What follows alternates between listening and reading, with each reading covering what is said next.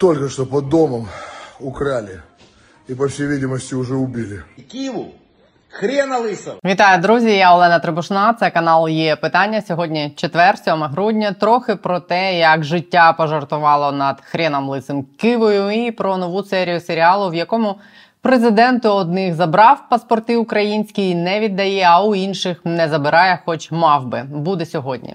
Не забудьте підписатись і поставити вподобайку, щоб не лише ви про це знали. Іронічно, але ось це останній допис телеграм-каналу людини непорозуміння Іллі Киви. Кива написав його вчора вранці. Це як би сказати. Ну самі бачите, що на фото висить на ялинці іграшковий Зеленський. В тексті під фото Кива радив президенту. Цитую: лучше сейчас покончить жизнь самоубийством, как это делали всегда проигравшие, чтобы забрать все проблемы с собой и закрыть вопрос. Но он слишком труслив и самовлюблен для таких поступков. Писав це Кива вчора о 9 ранку. За 8 годин був закрит вопрос з самим Кивою, і Кива лежав сам під ялинкою з двома кулями, забравши всі проблеми з собою. Ні на що не натякаю, просто зайшла сьогодні в телеграм до Киви подивитись, що ж було за останнє слово покійного. А там таке в службі безпеки України стверджують, що ліквідували Киву вони. Хай буде так. Там таких кив в Росії легіон. Хай боїться кожен зрадник, який втік в Москву чи ще кудись і звідти закликає бомбіть Київ чи Львів іскандерами. Именно вот здесь будет сконцентрировано то зло, против которого сегодня происходит специальная военная операция. Хай така доля спіткає інших зрадників України і посіпак путінського режиму, як пригрозила вчора Служба безпеки. Не знаю, чи дотягнеться СБУ до інших зрадників, але можливо, хоча б писки вони прикриють, побоюючись приєднатись до Киви. А СБУ і тут в Україні вистачає роботи. І про це наступна сьогоднішня моя історія. Ось це фото виклав сьогодні зранку у Фейсбук, звільнений з Верховного суду рік тому, після скандалу з російським паспортом суддя Богдан Львов. Це фото він запостив з Київського окружного адмінсуду, де сьогодні розглядали його позов про незаконність звільнення з Верховного суду рік тому. Богдан Львов намагається поновитись на посаді судді, і не лише цього він вимагає. У позовній заяві Львов вимагає від Верховного суду, по-перше, скасувати наказ колишнього вже голови Верховного суду Всеволода Князєва, який сидить в СІЗО, про звільнення Львова, поновити Львова на посаді судді Верховного суду і стягнути з Верховного суду компенсацію за вимушений простой судді Львова з жовтня минулого року, тобто за рік з гаком. Зарплата судді Львова у Верховному суді складала згідно з відкритими даними, бо декларації відкриють лише наступного тижня. Готуйтесь, до речі, приблизно 100-150 тисяч гривень на місяць. Тобто компенсація за вимушений прогул, якої вимагає суддя Львов, складе десь. Півтора-два мільйони гривень. Що відбувається тим часом з подвійним громадянством Львова, яке знайшла та сама служба безпеки України ще рік тому. Понад рік тому, після розслідування журналістів проекту схеми про те, що Львов має російське громадянство і квартиру в Москві, у відповідь на петицію з вимогою позбавити Львова українського громадянства. Президент доручив своєму офісу спеціальній комісії, яка займається питаннями громадянства, розібратись, чи є підстави для того, щоб забрати у Львова український паспорт. Офіс Зеленського за понад рік з цим так і не розібрався і нічого не відібрав. Ось що мені вдалося з'ясувати, чому підставою для звільнення Львова з Верховного суду стало, якщо пам'ятаєте, повідомлення Служби безпеки України, в якому спецслужба поінформувала Верховний суд, що згідно з даними російських реєстрів громадянство Росії Львов має.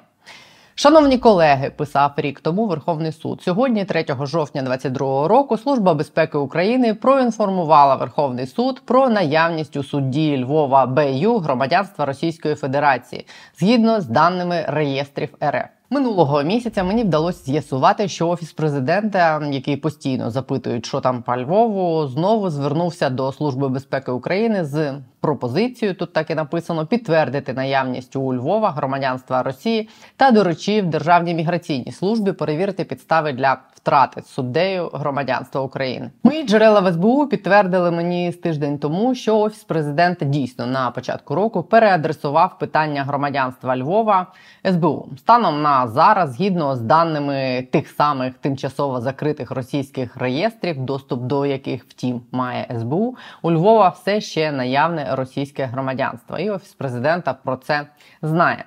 Але наскільки я розумію, контекст українського громадянства банкова суддю Львова ймовірно не стане позбавляти, посилаючись на те, що офіційного підтвердження його російського громадянства від РФ немає, і через війну отримати таке офіційне підтвердження неможливо. Так що гіпотетично Львов має всі шанси встигнути поновитись.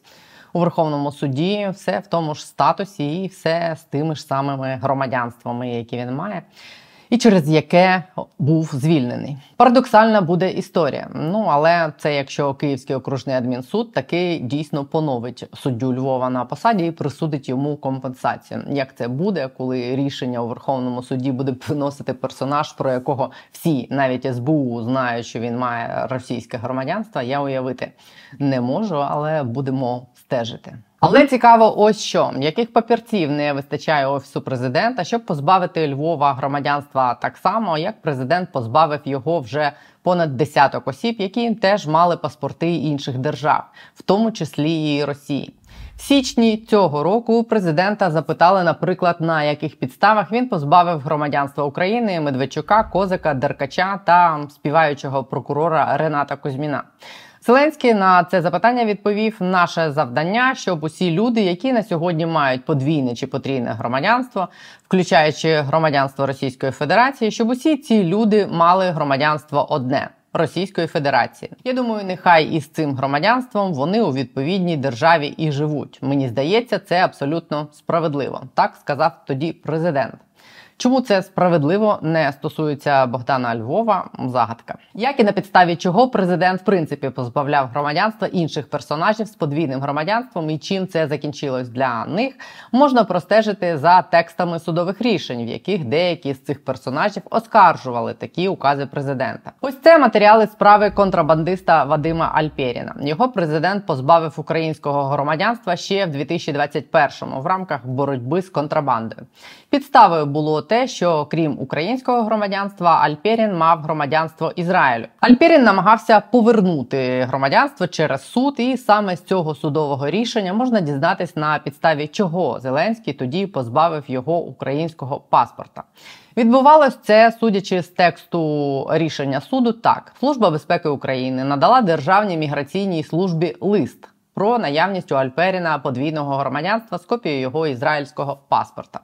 Міграційна служба зробила на підставі цього листа СБУ подання на позбавлення Альперіна громадянства України. Комісія при президентові України на підставі цього подання міграційної служби направила на розгляд президенту пропозицію про припинення громадянства Альперіна. І президент відповідно своїм указом позбавив Альперіна українського громадянства. Спроби Альперіна оскаржити це рішення президента успіхом не увінчались у вересні минулого року. Верховний суд остаточно відмовився визнати указ президента протиправним. Смішно поки що закінчилась спроба ще одного персонажа олігарха Ігоря Коломойського оскаржити таке саме рішення президента про позбавлення його українського громадянства. Ось текст рішення Верховного суду, винесеного всього лише тиждень тому, 1 грудня. Тут в тексті йдеться про те, що 29 листопада Коломойський, сидячи в ІТТ СБУ, подав до суду на президента, вимагаючи визнати протиправним указ президента від 18 липня 2022 року про позбавлення Коломойського громадянства.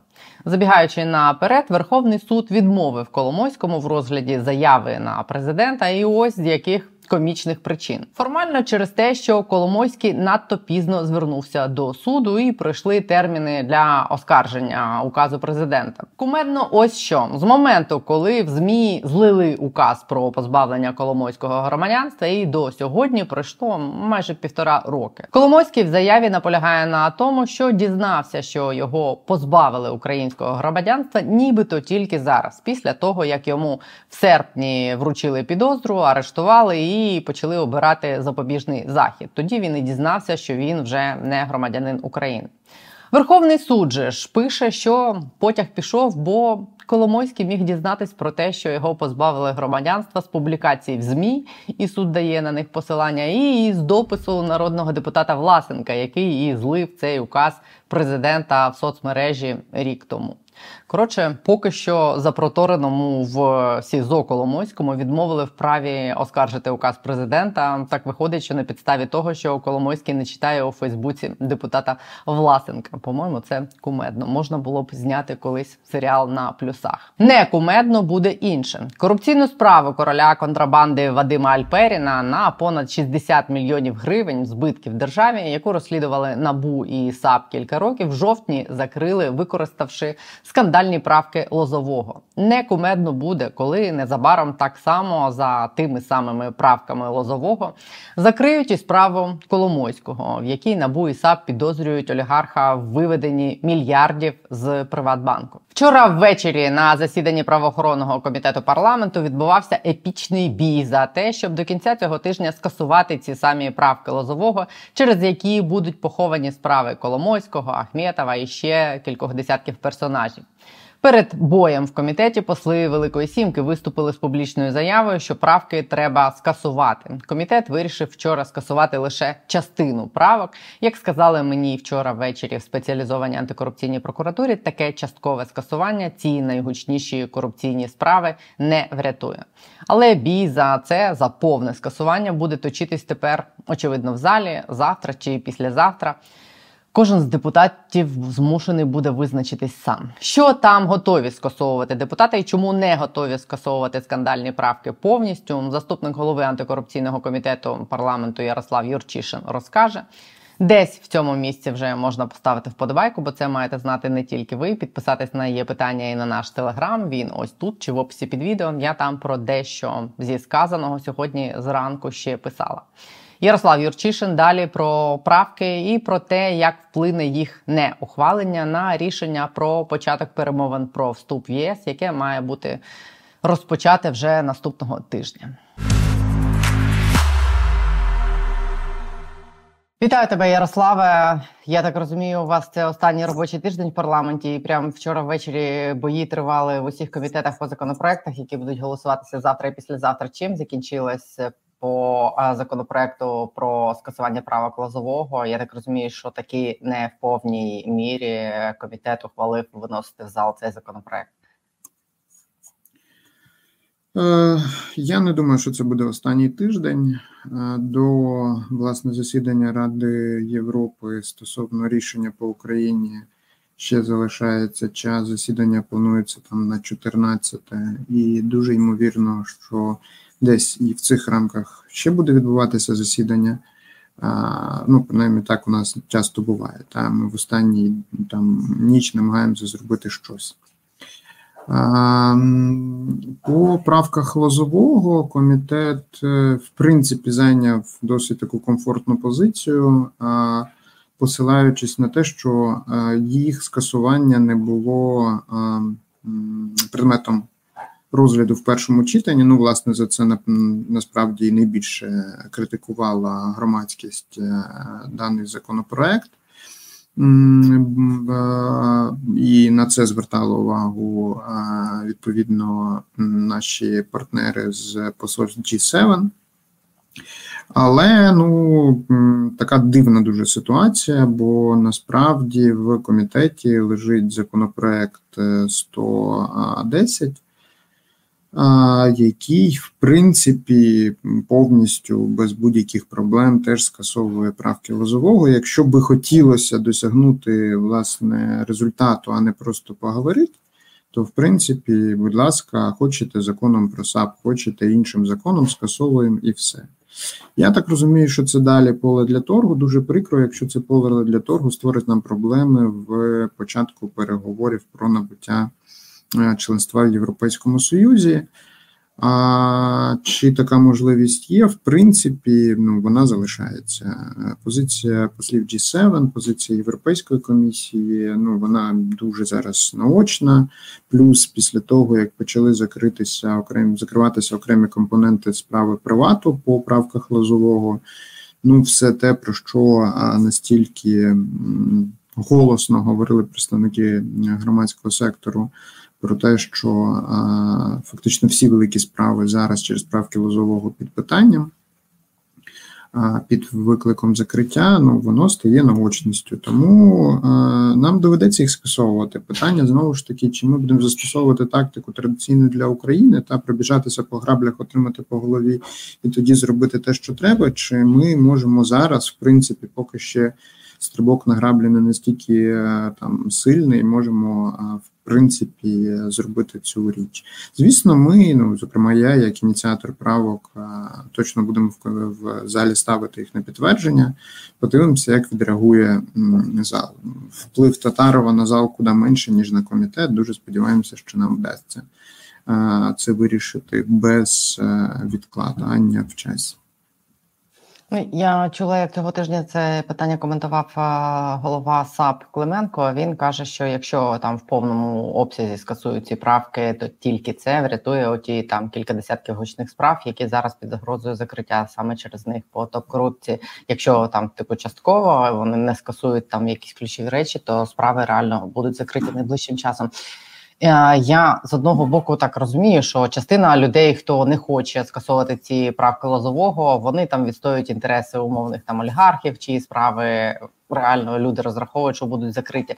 Але мені здається, що там є такий аспект, що вирішуючи проблему спеціалізованої антикорупційної прокуратури, Е, коли скасуються ці справки, е, створюється проблема для багатьох інших справ, де прокурори можуть зловживати оцим своїм справом, оцим своїм правом, ну там тиснути на бізнес за допомогою там того, що ці розслідування тривають там роками. Та і це говорить про те, що знаєш, ми знову опинилися в тій історії, коли ми латаємо якісь дири і підпираємо костелями все законодавство замість того, щоб повністю реформувати в принципі там органи прокуратури і зробити їх такими, які не зловживали б цими всіми речами, та ту саму СБУ.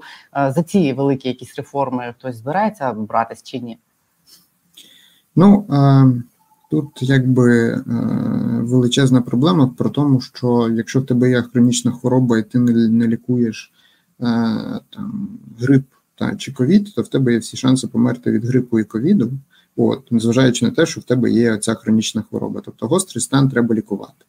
Тому я тут з паном Клименком скоріше погоджуюсь про те, що а, нам потрібно зараз а, е, в оперативному часі а, скасувати правки лозового. А стосовно речей, про які ти говориш, коли без фактологічних справ там відбувається арешт майна і тому подібне, коли ще немає підозри, і він може бути тривати там досить довго і тому подібне.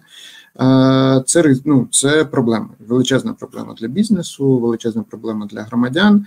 А знову ж таки, та в судовому порядку це все можна і скасовується, але на це витрачається час і зусилля, і держава себе демонструє в принципі дуже неправильно, та от коли безпідставно затягує розгляд таких справ.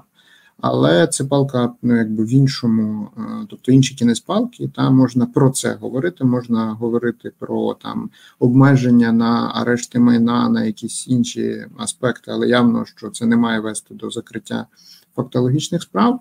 Стосовно реформи прокуратури, ем, я не вірю е, на даний момент, та що буде достатньо політичної волі, навіть мотивованої та щоб зайнятися реформою такої величезної машини.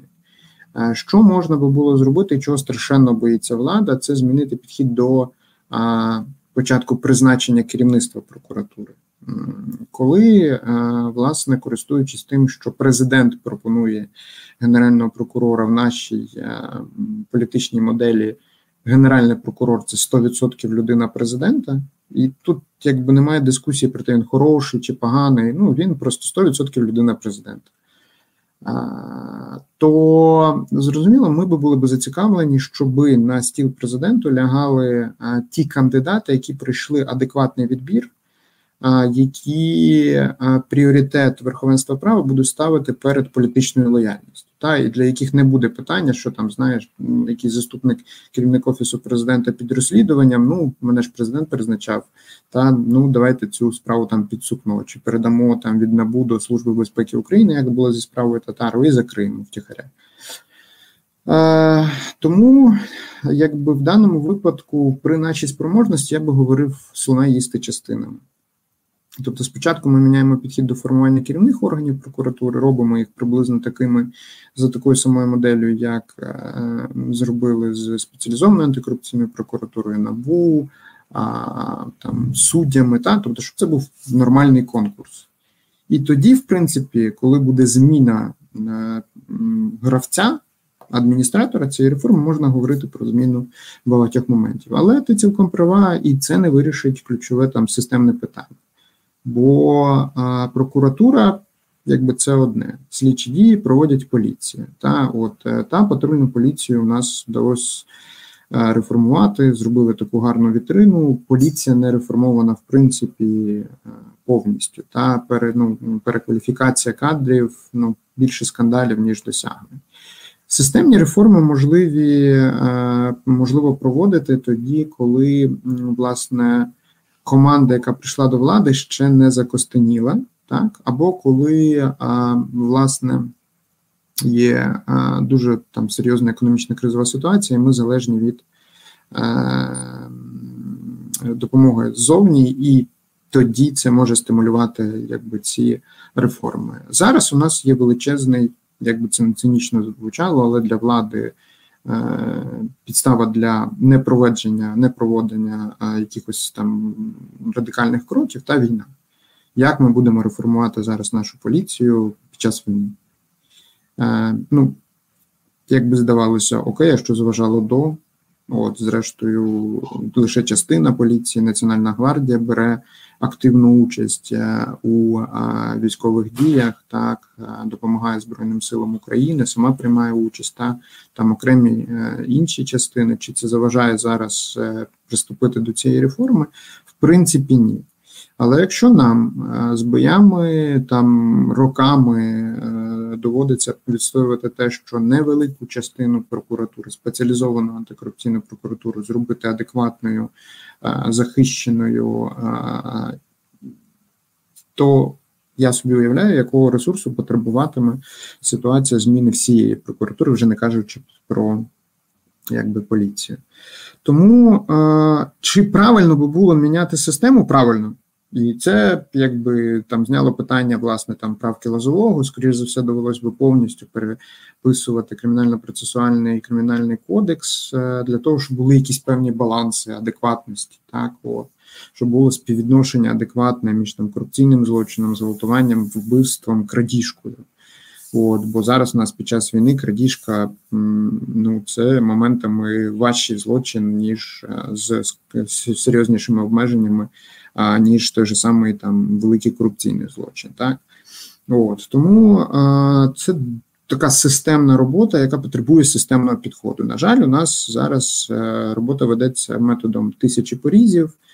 Реформатори намагаються якби накласти якісь там латки, та щоб зшити систему, щоб вона хоч трохи почала працювати. В той же час опоненти реформи їм досить просто десь врізати, ну, умовно кажучи, вставити правки лозового, і вся система починає працювати далеко не так ефективно, як би нам хотілося. Але це ну, це скорше філософське питання, звиняє, що так довго. Тобто, чи правильніше було б реформувати все? Однозначно, чи є зараз спроможності реформувати і головне бажання, та от бо спроможності вони знаходяться, якщо є бажання. До того моменту, поки е, напрямок співпраці з правоохоронними і антикорупційними органами в е, офісі президента в центрі прийняття рішень очолює е, пан Татаров, поки комітет Йонушаса повністю слухає власне позиції офіса, скоріше нам вдасться якісь важливі, але точкові зміни ніж системні. Тому давай скасуємо правки Лозового, а за це ще буде серйозна драка. От і приступимо до наступного виклику. Як би нам не хотілося насправді зайнятися вже чимось системним і творчим, але така можливість мені здається з'явиться або після того, як ми почнемо активну фазу переговорів про членство з Європейським Союзом, бо там чіткі вимоги, а наймовірніше ем, після перемоги. Коли поміняється влада, а Єврокомісія і посли Великої Сімки, коли вони кажуть скасувати правки лозового потрібно і негайно, вони вимагають в повному обсязі да, скасувати ці правки. Я правильно розумію?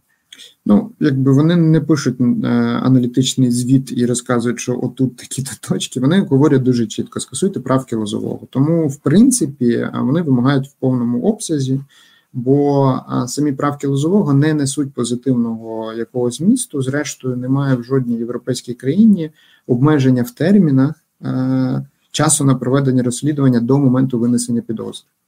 Бо чим маніпулювали ініціатори правок Лозового? Вони кажуть: ну дивіться, наші роками е, порушуються права людини через те, що власне е, вона ходить там під підозрою, вона може там сидіти в СІЗО і тому подібне, але це не так. Бо насправді правки лозового починають відраховувати термін тоді, коли ще підозрюваного немає. Ну тобто є сам факт, його починають розслідувати, отримали дозвіл від судді.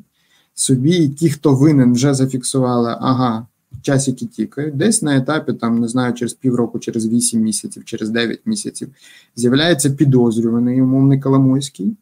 І вся його сторона захисту шукає варіанти, як дотягнути 4-3 місяці для того, щоб типу, закрити цю справу. Ну тобто, тут, в принципі, якби система ну, дуже креативний підхід. Прикриваємося правами людини, хоча людини ще в справі немає. Людина з'являється набагато пізніше. Встановлюємо термін і закриваємо по будь-яку справу по будь-якій суті. І це ж стосується не тільки ну, якби корупційних справ ну там відбувся сам там, не знаю, там факт вбивства. Є, є, все є, підозрюваного немає. Тянем, тянем, тянем. Ну і варіантів, як уникнути активної фази розслідування. Захворіли, поїхали за кордон. Зараз дуже цинічно там йдуть е, служити в якісь допоміжні частини, виїжджають на фронт От чи е, і відповідно просто зникають свідки чи можливі наступні підозрювання. Тому а, європейці говорять про те, що ну якби вони не будуть е, там зараз занурюватися в аспекти нашого кримінального кодексу. Так, от вони скоріш за все зараз кажуть, скасуйте правки лозового. Потім, коли бізнес буде вити, що а, скасували та правки, і зараз використовують їх відсутність як а, е, можливість там арештувати. Дискусійно та там майно і тримати безстроково, просто для того, щоб доїти бізнес і там натякати, що ну знаєте, там є варіант, як зняти арешт і тому подібне. От е, потім можуть європейці нам казати: ну а тепер давайте захистіть власне майнові права, та не права людини, які нібито захищають правки лозового, а майнові права, які вони певним чином таки захищають. Може бути і такий момент, і тут ми повертаємося до власне твого питання, чому так відбувається? Бо це все не системно. Тут урізали, там там типу підшили. Ну і виходить там сломалося. Так. Тут підперли там поїхала, тут підперли, там поїхала.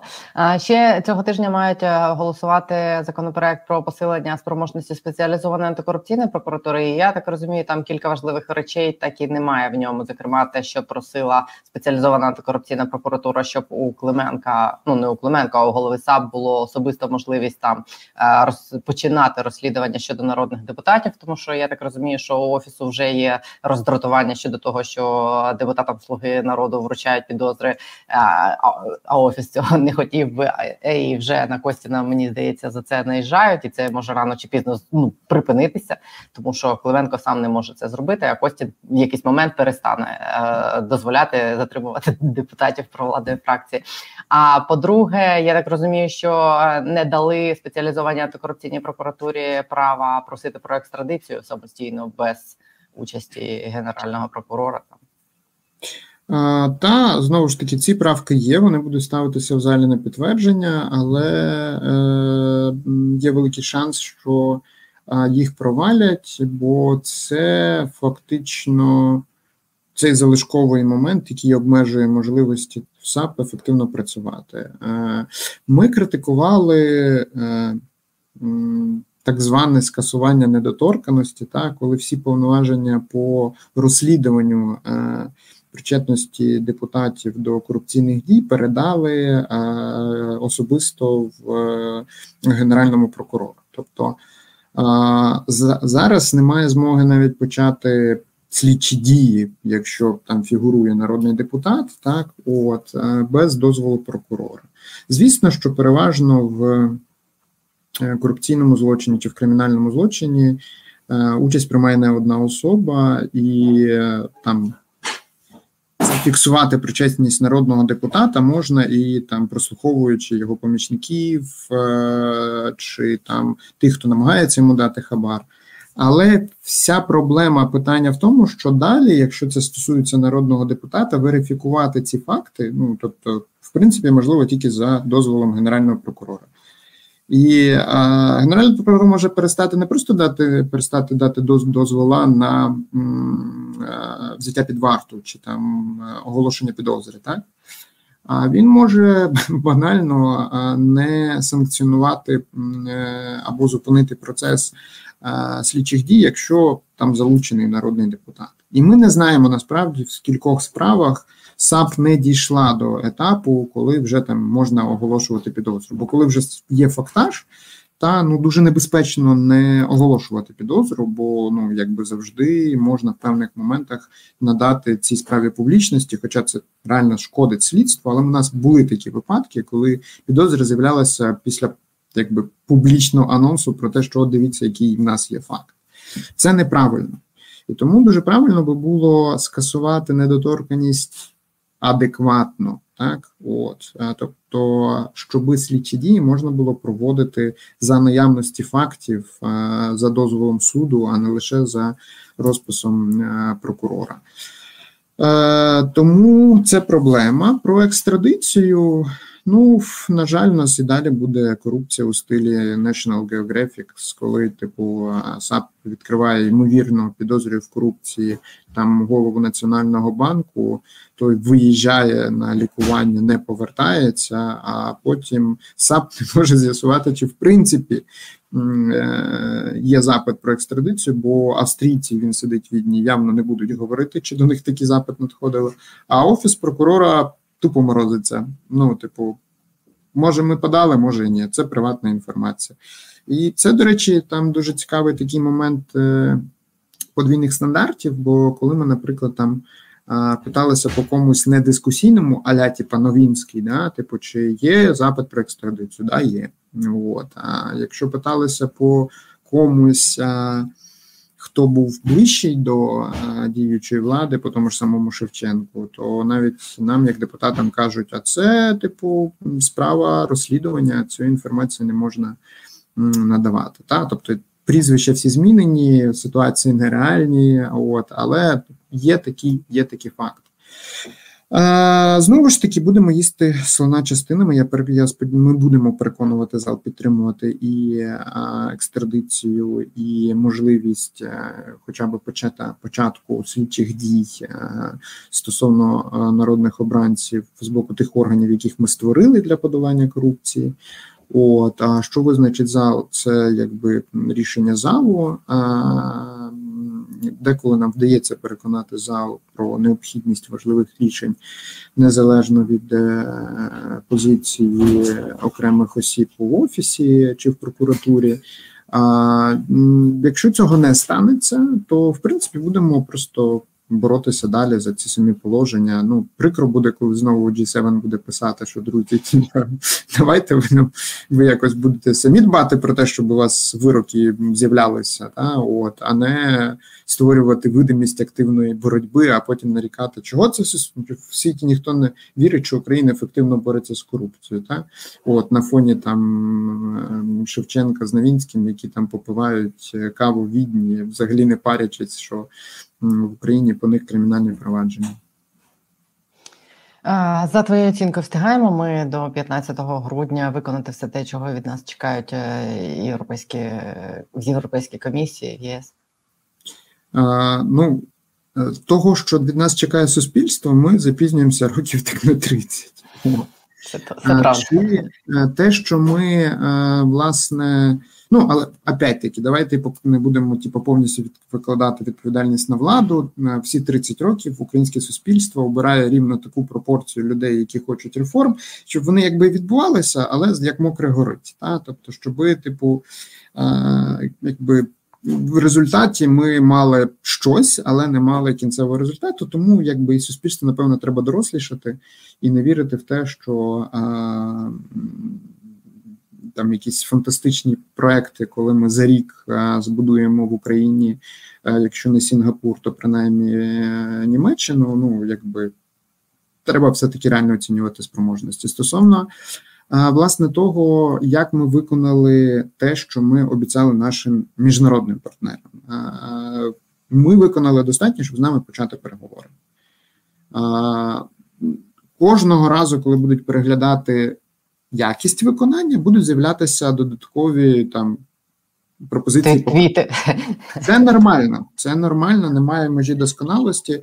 Знову ж таки, от в системі, коли там підпираєш, воно хилиться з іншого боку, а, ну, треба підпирати або просто перебудувати, але перебудувати це дорого і а, потребує більше часу. Тому в моментах швидких переговорів нам потрібно показувати результат, ми його показуємо. Достатній. Зараз вже політичне питання, бо Хто зараз найбільше критикує Україну в подоланні в тому, що у нас типу там капець-капець з корупцією? А Угорщина, яку яка показує найгірші показники по протидії корупції в Європейському Союзі, а, яка позбавлена фінансування Європейським Союзом, через що правильно через проблеми з корупцією і верховенством права. А ось такий, типу, от обліка моралі нам зараз намагається розказати про те, що ви знаєте, там Україна занадто корумпована і тому похоже, її брати не може. Хоча це все насправді банальне вимагательство. Угорці зараз, тобто Орбан в конкретному випадку, так, але за підтримки суспільства угорського, намагається, використовуючи карту України, використовуючи нібито незахищеність прав угорських українців, повернути собі фонди Європейського Союзу. Ну і навіть перша його прес-конференція була. Ми боремося. Ну, типу, ми там не підтримуємо Україну не тому, що нам забрали гроші, та а тому, що вона, типу, там якась не така. Ну тобто, ну все по Фрейду чи по Фройду, як зараз по правопису. Та от, типа, ми не просимо грошей, але якщо ви, типу, нам їх повернете, ми в принципі готові подумати. Але е, угорці блокували вступ фінів е, в НАТО. Угорці зараз блокують вступ шведів в НАТО. А це забирає час, але це в принципі не міняє категорично е, самої ситуації. На політичному рівні рішення прийнято. Великі країни, такі як Німеччина, Франція, Нідерланди, які є донором Європейського союзу, скандинавські країни, всі підтримують початок переговорів. Чому вони прекрасно розуміють, що в Україні є два сценарії: є, умовно кажучи, хорватський сценарій, коли ми справді беремо і робимо там важко, складно, післявоєнно, але робимо. Або турецький сценарій, коли ми, типа, прикидаємося, що ми робимо. Європа прикидається, що типу не помічає те, що ми прикидаємося в кінцевому варіанті, збираються і кажуть, ну напевно, заморозимо. Ну там ну в принципі обідно, звісно. Ви такі якісь не ціннісні, а ви якісь такі недемократичні, розійшлися, співпрацюють, але процес заморожений. Тому це від нас залежить в першу чергу. Але угорці меншою мірою словаки в нас поп'ють е, крові не тому, що ми щось не зробили, а тому, що в них свої внутрішні проблеми, і українська карта розігрується більше для того, щоб вирішити власне свої внутрішні проблеми. Я думаю, ми тут теж всередині країни поп'ємо комусь кров, якщо раптом хтось вирішить е, рухатися в ЄС по турецькому сценарію. Я у тебе ще знаю, що хотіла запитати. Е, останнє питання. Вчора регламентний комітет ухвалив рішення рекомендувати тебе на голову комітету свободи слова. Які шанси, як ти відчуваєш, які там настрої в залі? Чи проголосують за тебе? Чи буде у нас новий голова комітету свободи слова? Ну, вчора досить багато представників різних фракцій висловлювали підтримку. Хтось офіційно, хтось неофіційно. Звісно, не буде скоріш за все голосувати Європейська солідарність. У них є свій е, кандидат. Е, з'явився після того, як власне після обговорення на погоджувальній наша фракція подала мене. Ну така дивна демонстрація єдності, бо наступне це було. Ну давайте типу, об'єднуватися. Це такий цікавий заклик. А, єдність... При тому, що у них же є один комітет, а у голосу жодного немає. Да? Там у них то Іван очолює комітет. Ну, в принципі. Та, і це був аргумент, чому власне ми сподівалися, що від опозиції буде єдиний кандидат, але якби є право, є бажання вперед, конкуренція тільки на користь. Поки немає цього питання в порядку денному, але я сподіваюся, що зал підтримує не так мою кандидатуру, як якби мою мої пріоритети. Я вважаю дуже неправильним те, що на понад 600-й день е, повномасштабного після повномасштабного вторгнення про понад десяток журналістів, які зараз знаходяться в полоні українських і не тільки Верховна Рада, в принципі, навіть на рівні постанов не заявила жодного разу. При тому, що там журналісти без кордонів постійно це говорять, міжнародні різні організації постійно до цього апелюють. Ми, як держава, через те, що в нас не працює профільний комітет, в принципі, це питання не піднімали. Е, напади на журналістів, зокрема, з боку я маю на увазі не лише фізичні, а і перешкоджання діяльності. Так, от е, зовсім недавно там Наталю Лігачову банально почали булити в е, соціальних мережах анонімні телеграм-канали, бо вона сказала, що вони анонімні і в них немає належного рівня верифікації власне джерел інформації. Непонятно, хто за ними стоїть. Може за ними стоїть русня. Ну а це факт. Може за ними і стоїть русня. Ми цього не знаємо. От е, тому роботи дуже багато, і я дуже сподіваюся, що е, зал прийме рішення про те, що давайте цю роботу розблокуємо. Е, відповідно, розраховую на підтримку залу. От е, було питання про те, так, а що з антикорупцією? Так, от слава Богу, в антикорупційному комітеті в шість разів більше людей ніж в комітеті свободи слова. Це по пріоритети. Так? От я і надалі буду допомагати Анастасії Радіній, голові нашого комітету, на рівні, якому може будь-який депутат включатися будь-які законодавчі ініціативи. Нас це не обмежує регламент. От, зрештою, все одно більшість комітетів залишається прореформаторська, і я переконаний, що буде і далі підтримувати ті необхідні реформи. От тому а, сподіваюся на підтримку. Ну а час час покаже. Я думаю, що тобі будуть ставити запитання, якщо ти станеш головою комітету, і про телемарафон постійно, і про повернення журналістів в парламент. Готовий з цими питаннями працювати? Звісно, ну це в межах повноважень комітету. Ми, звісно, будемо робити все для того, щоб а інформація в усіх каналах, а особливо в тому, які держава визначила як головний, була збалансована. І тут, якби вже не на ну, якби готуючись, вивчаючись поле, та я вже спілкувався з представниками комунікаційної команди Міністерства оборони, нової комунікаційної команди. Зараз розглядається процедура спрощення і оптимізації процедури акредитації українців, українських журналістів і міжнародних журналістів, які діють в прифронтових зонах. Так, бо з цим величезна проблема. Ми дуже часто про інформацію, яка для нас критична, дізнаємося з російських пабліків в тому форматі, в якому вона там подається. Так, от і ми вже якби реагуємо на неї, хоча насправді самі мали би формувати інформаційне поле. Зрештою, для цього там в першу чергу єдиний марафон і створювався. Так. А другий момент по власне доступу журналістів в тому чи іншому форматі до Верховної Ради є величезний, скажімо так, опір з боку Державної служби охорони. Чим цей цей опір в принципі частково аргументований? Це тим, що ми досі не провели Тут питання вже в принципі до нас, до Верховної Ради, до апарату, і ми точно з ним будемо працювати. Переакредитацію журналістів у нас досі акредитованими в Верховній Раді номінально вважаються канали Медведчука. Ну тобто канали ліквідовані, але журналісти, якби які в цих каналах працювали, та вони далі в реєстрі. Ну і охорона дуже правильно і чітко говорить так, друзі. Ми можемо їх пускати. На що наші кажуть, ні, не можемо. Це загроза національної безпеки. Переведіть переакредитацію. Тому зараз дуже два важливих технічних моменти, які я думаю, ці питання зрушать з мертвої точки зору. Це змершить з мертвої точки, це а, спрощення процедури, навіть не так. Вдосконалення, от тут про спрощення точно не буде йти в військовий час, вдосконалення процедури акредитації військових журналістів і переакредитація журналістів у Верховній Раді. Звісно, доведеться долати опір комфортності, коли журналісти не заглядають в рот депутатам та от під час роботи і тому подібне. Але ми, як парламент, маємо бути більш відкритими. І тому це буде один з пріоритетів, і будемо шукати конструктивних е, шляхів е, для того, щоб надавати суспільству е, оперативну інформацію, формувати наше інформаційне поле, протидіяти російській пропаганді.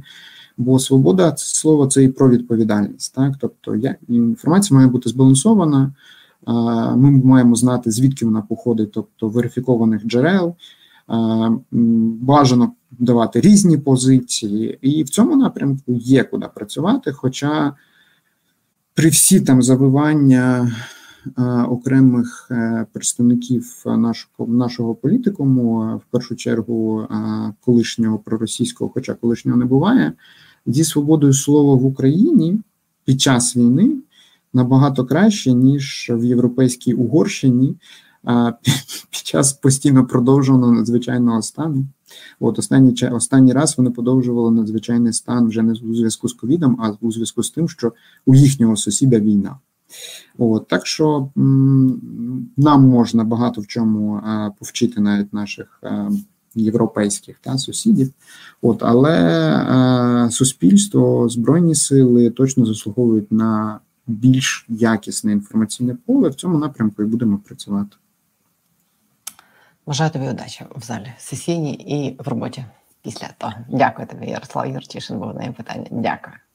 Дякую.